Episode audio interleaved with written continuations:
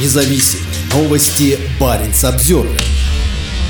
Новое российское судно сможет перевозить отработавшее ядерное топливо во льдах Арктики. Госкорпорация «Росатом» и Балтийский завод в Санкт-Петербурге подписали контракт на строительство судна. Судно длиной 158 метров и водоизмещением более 22,5 тысяч тонн позволит «Росатому» производить замену ядерного топлива на своих новых ледоколах, а также на плавучей атомной электростанции «Академик Ломоносов». Многоцелевому судну будет присвоен ледовый класс «Арк-5», что позволит ему работать в суровых водах Арктики. Оно придет на смену судну «Имандра», обслуживающему российские атомные ледоколы уже более 40 лет. Для работ на Академике Ломоносове ему предстоит совершать переходы протяженностью более чем в 4,5 тысячи километров из Мурманска в дальневосточный Певек. Рейсы будут проходить по проливам и районам, которые большую часть года покрыты льдами. Строительство будет финансироваться пополам за счет федерального бюджета и самого Росатома. По словам заместителя министра промышленности и торговли Российской Федерации Виктора Виктора Евтухова судно должно войти в строй в 2029 году. Проект судна разработан ЦКБ «Айсберг» из Санкт-Петербурга. В начале 2023 года федеральное правительство выделило на его строительство 12,4 миллиарда рублей. За последние несколько лет в России введены в эксплуатацию три ледокола нового поколения проекта 22220. Еще два строятся в Санкт-Петербурге, а на шестой недавно выделили средства с целью ввести его в эксплуатацию к 2030 году. Новые ледоколы оснащаются двумя более мощными